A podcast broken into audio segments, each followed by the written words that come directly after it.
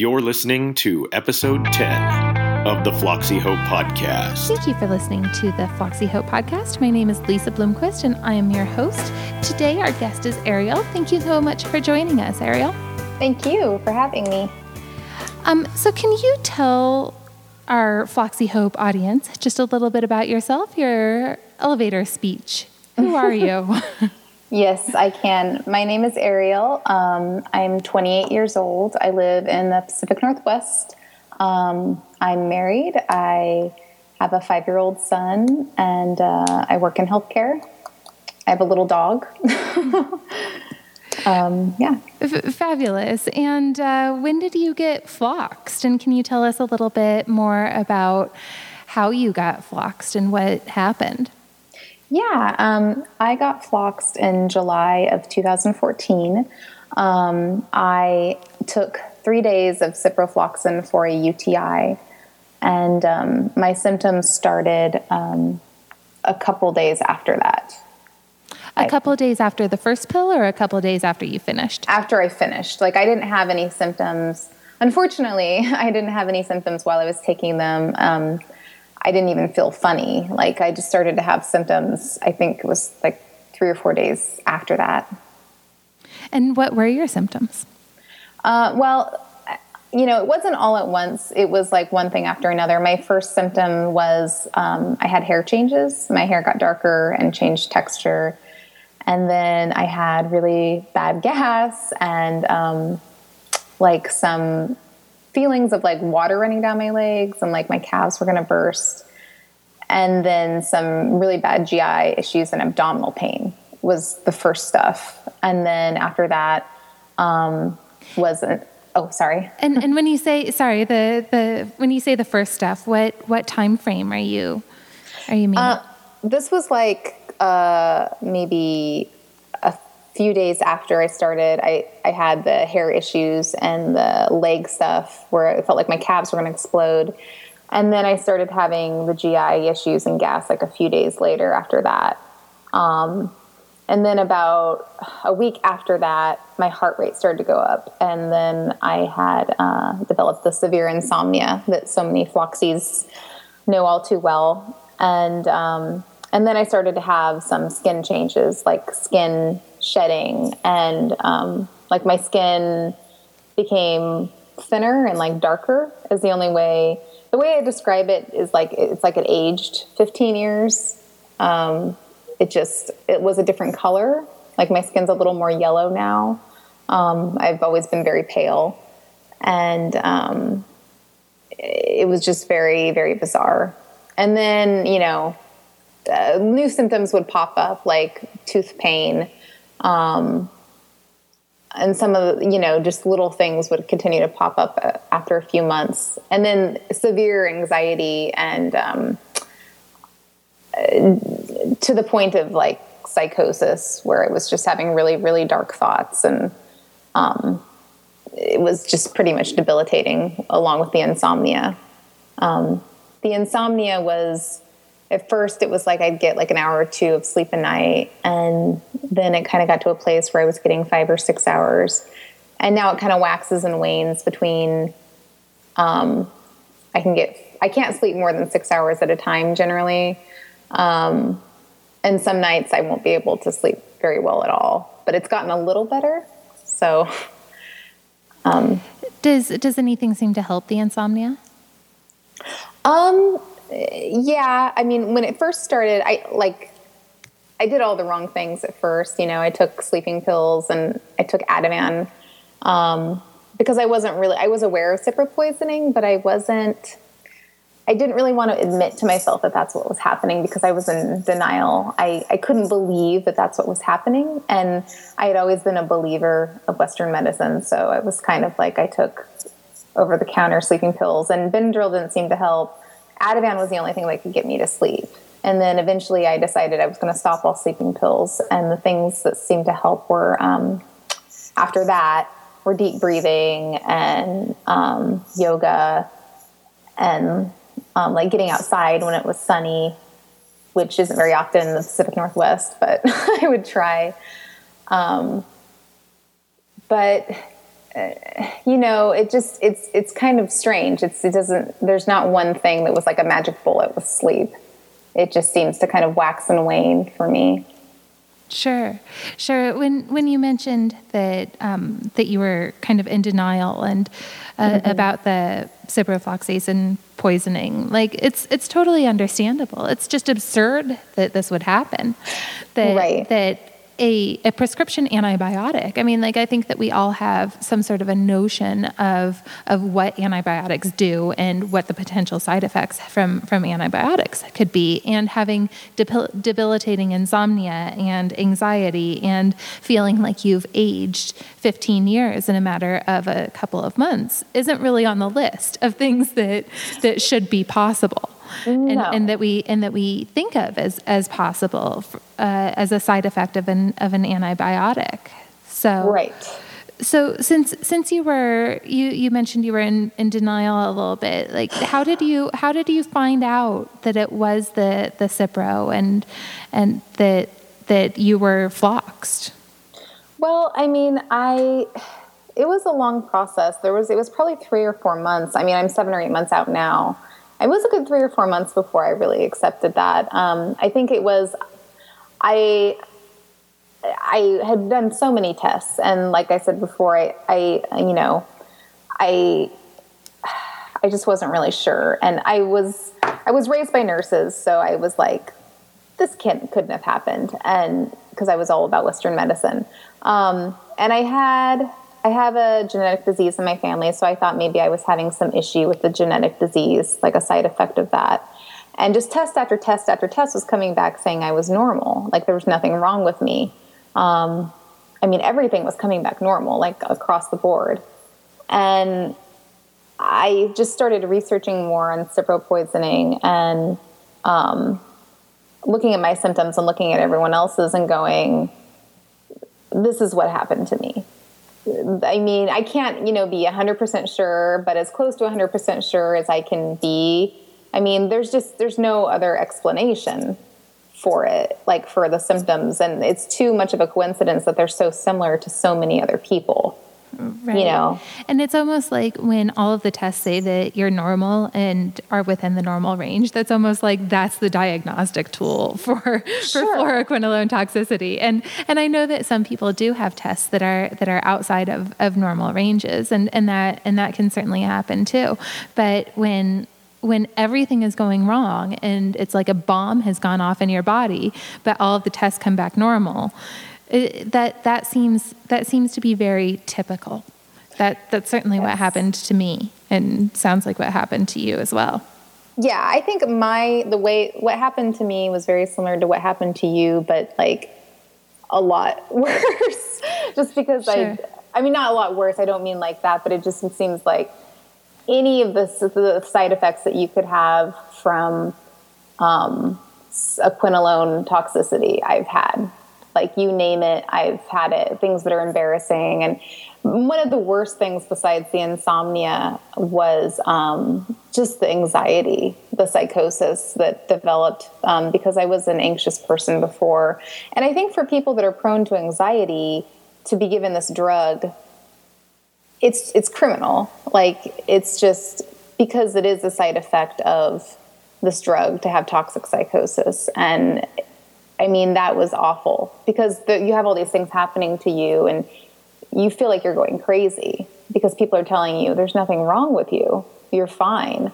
This is just anxiety. This is just depression. And it's not. I've had anxiety before. You know, I know what that feels like. And, um, and, and people often treat mental mental illness and, and mental symptoms as if they're a choice, as if you could just like decide that, that, oh, I'm just not going to be anxious anymore. I'm not going to have these, these psychotic thoughts anymore. And, and I, I certainly didn't realize until after I got floxed that that's just completely impossible. Your, your brain gets somewhat taken over. And, and it doesn't, and, and a choice is the furthest thing in the world from, from, what's going on. The anxiety right. just kind of takes over, and the and these thoughts just kind of come out of nowhere. Um, thoughts that I, I, I certainly had some thoughts that, you know, not very proud of. Right. Uh, like some things that some things that like I I went, go now like, oh, I thought that that's that's not okay. Right. You know?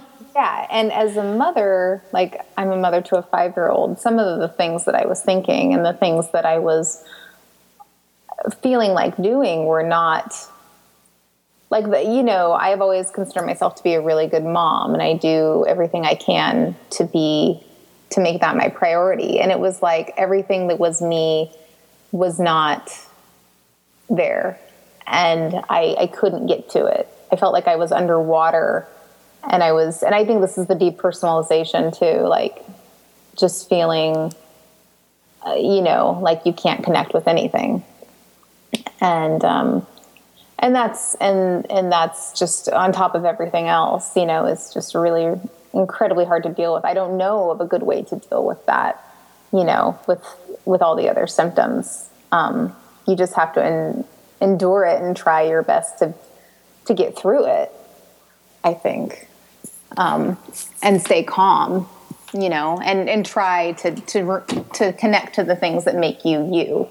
Because I kind of let all of that go. I just stopped doing all the things that make me me and the things that I would enjoy. And yeah. And and did you find that starting those things up again made you feel better? I, is that what um, I should read into? Or yeah, I think that um, I think that making yourself do things that you know you used to enjoy. Like I almost had to, I had to sit down and like write down like the things that I, that made me me, that I like to do. And I didn't want to do them. Like I used to love to draw, you know, I have an art degree and I used to love to draw, and I completely stopped doing that. And so I had to force myself to start drawing again. And I didn't want to do it. Like I had no desire to do anything because I just had no motivation. Like I, I really thought that I was going to die. And I think in some way I was kind of like preparing for that. Like if I don't do any of the things that make my life worth living, then if I do die, it's like, you know, I'm not losing much. And that's just, that's the kind of dark, dark thought process that I was having. Um, so yeah, I started to draw again. I started to, you know, try to interact with my son again. Um, Because, you know, I totally for a couple months just did not, I couldn't be a parent. And that was the really most awful thing that came out of it was um, the inability to, to take care of my responsibilities to my son, you know. Um, and it's just crazy to think that three days of an antibiotic could could devastate a family that much. Um, but... I had to really make the decision to like, I'm going to try my best to have a life with all these symptoms, with the debilitating insomnia and with the physical changes and the, the, the pain and the face burning and the, the tooth pain and the hair loss and the, all of it, the anxiety. I'm just, I have to fight for my life because it's worth fighting for, even with all of those things. I just got chills. yeah. Yeah. Your life is, is worth fighting for. And, and it's a, it's a shame to get knocked down to like really have that, like just deep realization that like, no, no, no, I'm not going out, out without a fight.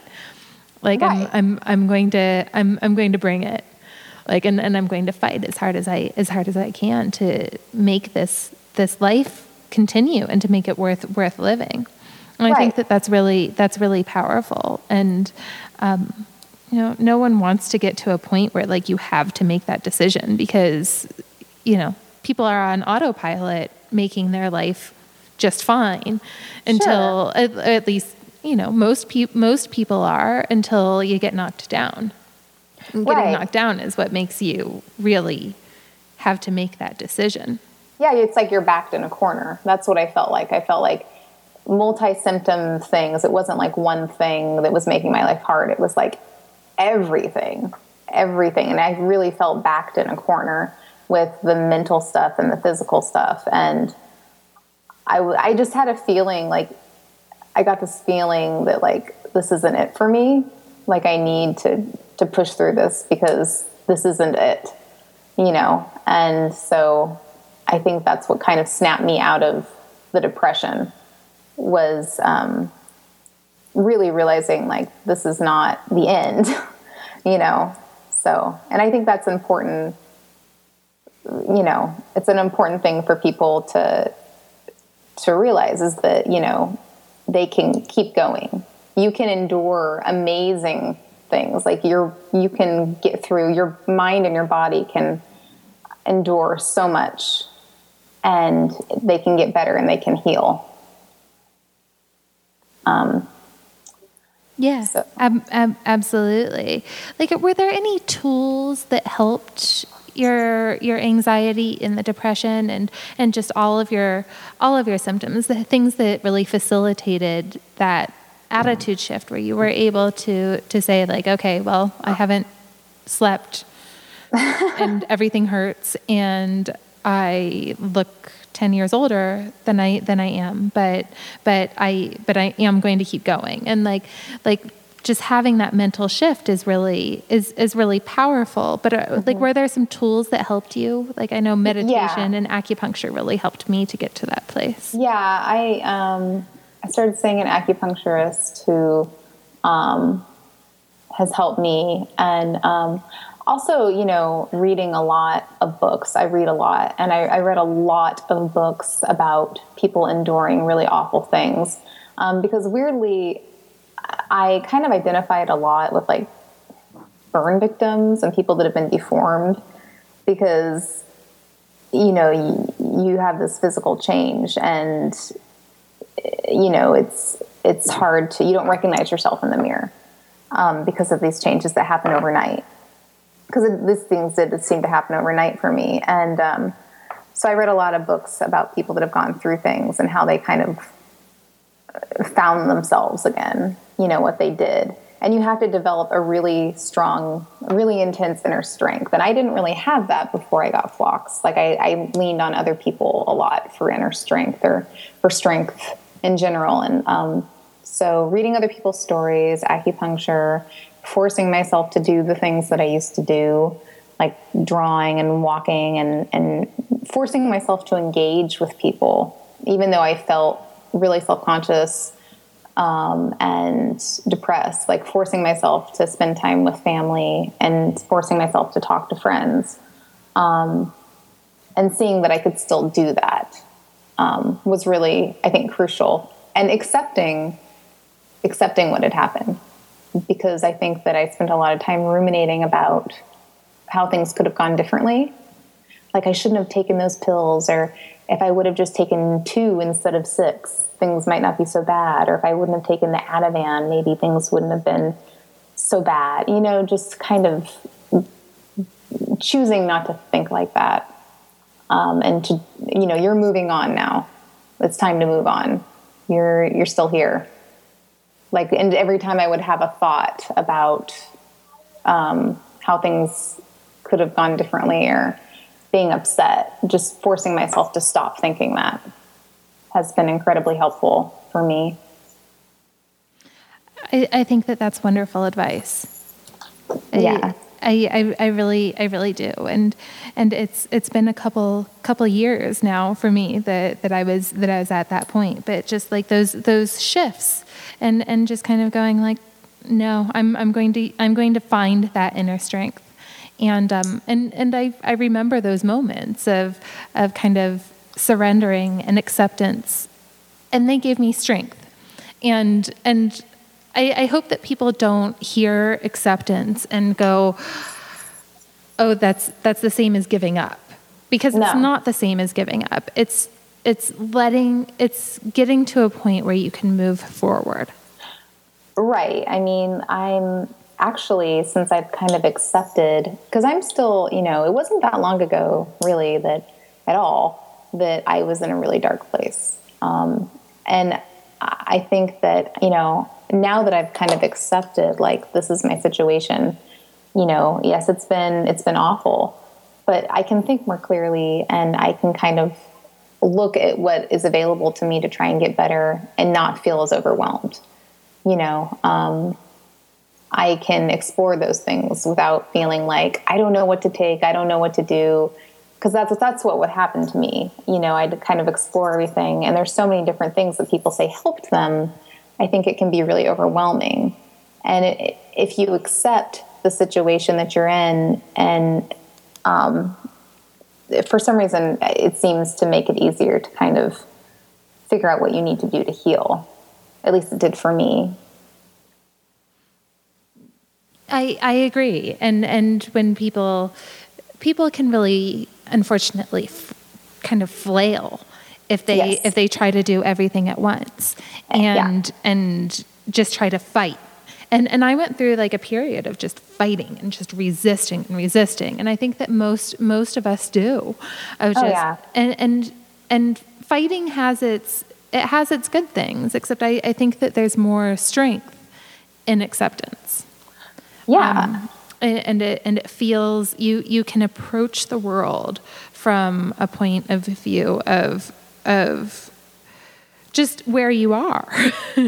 once, once you've kind of gone like, okay, well, this is where I am now and I accept this and it is what it is. And now I can figure out a path forward instead of trying to, to just fight your way back.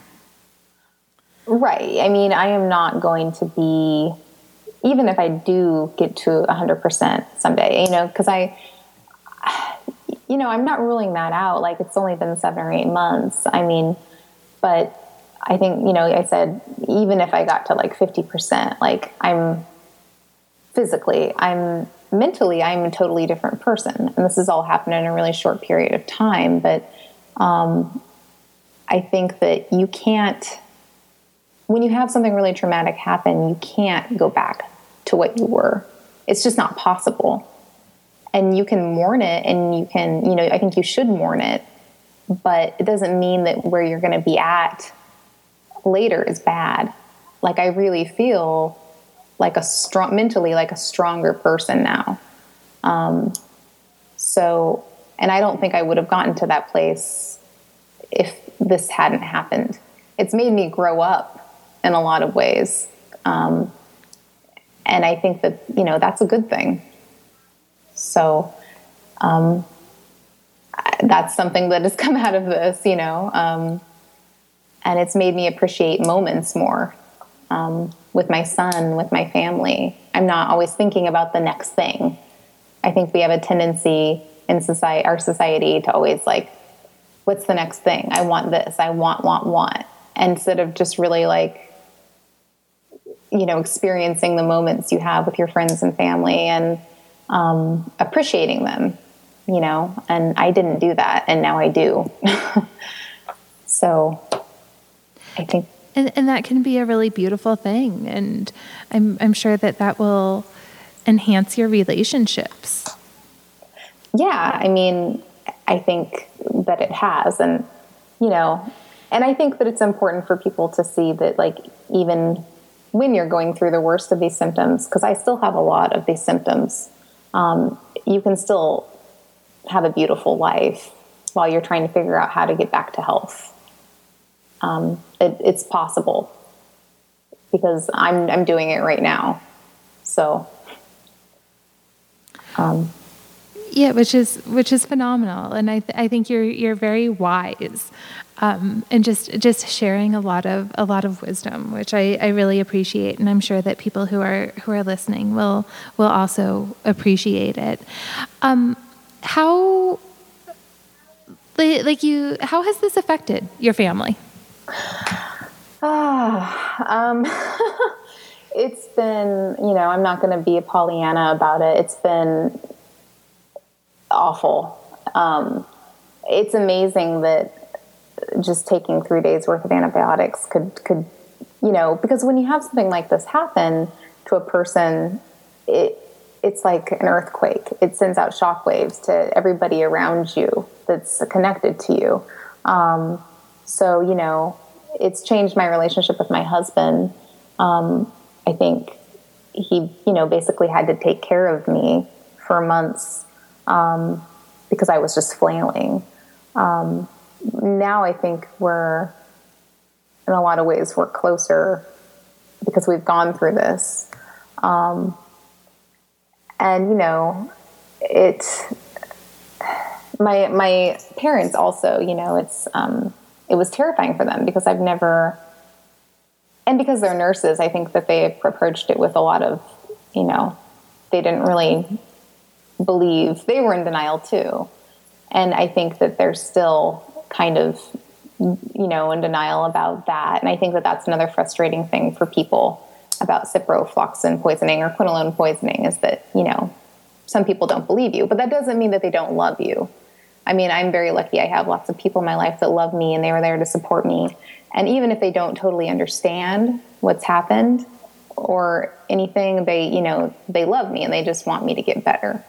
And I think you kind of have to meet them halfway with that. And that's where I've met my parents with, you know, all this stuff is like, you know, they don't really understand what I'm going through, but um, they love me and I love them. And so it's changed my relationship with them because I've changed and, and they're kind of confused by that, but that doesn't mean that, you know, they don't love me. And it's actually made me more, um, you know, like I tell my family, I love them more than I used to because, um, I'm grateful. Like I'm grateful that, um, to have them when you're going through something like this, it's, it's, um, it's really important to have people around you that, that love you and are just there to support you. Um, but for many months it was, it was very traumatizing for, for everyone in my family. Um, so I'm just glad that things have kind of stabilized now. Right. And that things have, have calmed down a bit. So, yeah. so have, have there been some things that have helped or what, what has helped you? What has hurt you? Can you, can you go through just a yeah. little bit of advice? Uh, well, you've, you've given lots and lots of advice, but you know, just some advice on what's, what's helped and what's, what's hurt. Um, yeah. Um, so when this first started or when I kind of accepted that like, uh, yes, I have cipro poisoning. Um, I tried to do a lot of the supplements that people talk about doing, like the magnesium and, um, was it, what else? Vitamin D. Um, I've done so many supplements. I've, I've tried so many things. And I actually either didn't notice any difference with a lot of them, or I noticed that they made things a little worse. Like I would take something and my sleep would get worse, or I would, you know, have more G I issues.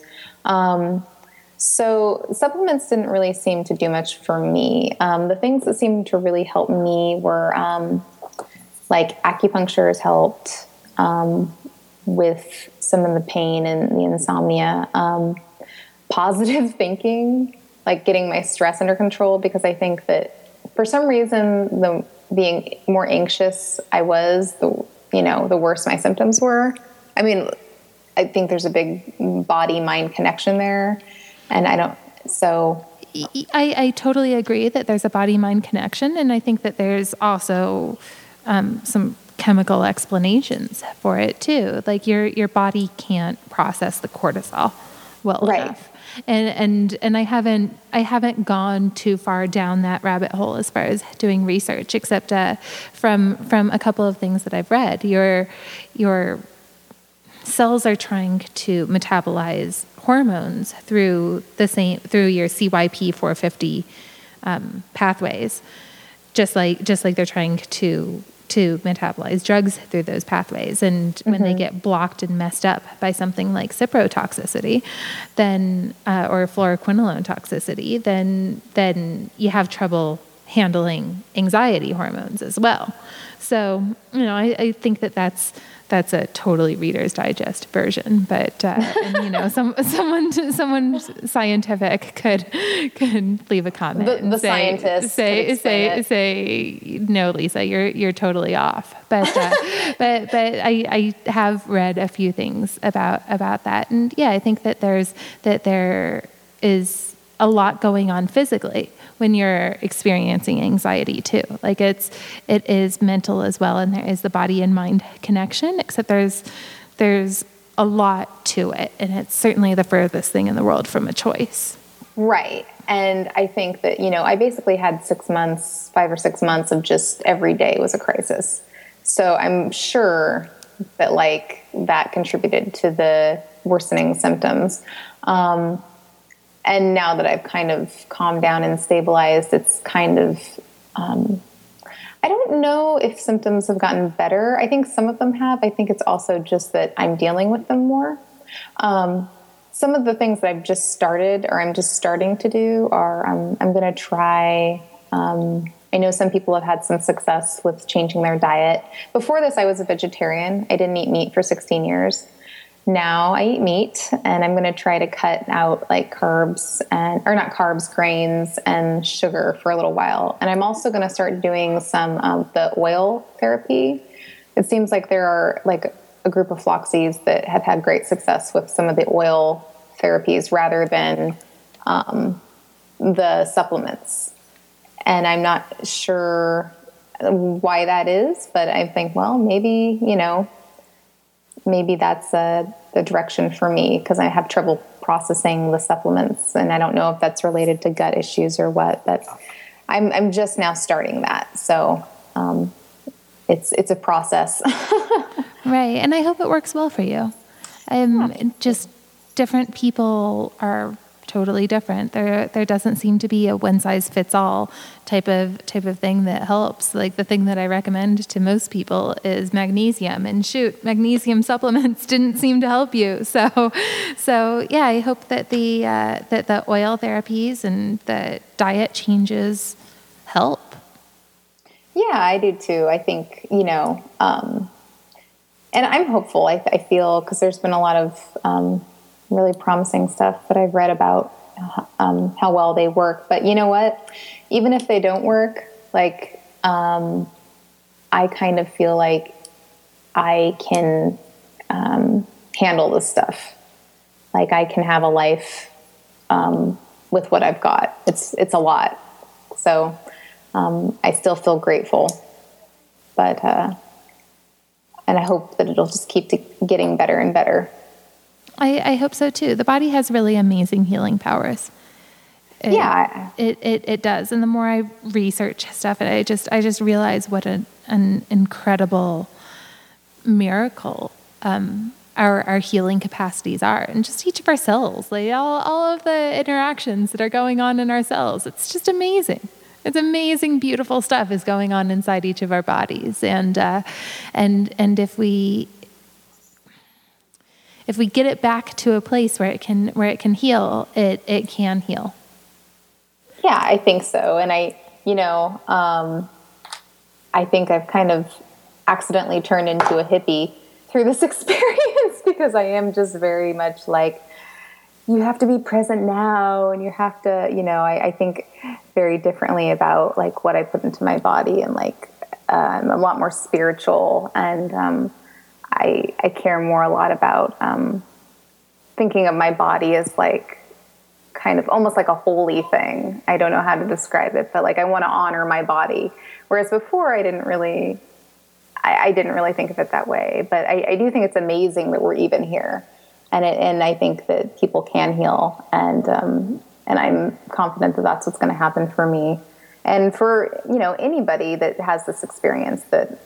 Um, really dedicates themselves to to getting better. You know, I think that healing is possible for everybody, no matter how dire your situation is with this stuff.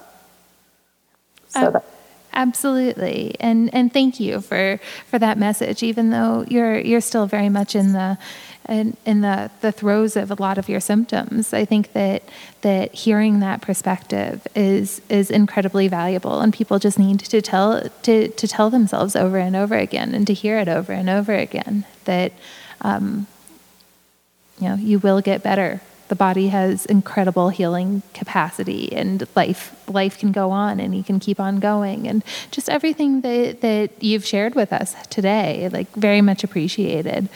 Um, are there are there some other things that you would, is there anything else you'd like to share with the, the audience? And um, I mean, I just think that I'm, you know, um, I think that everybody should, you know, we are going through this.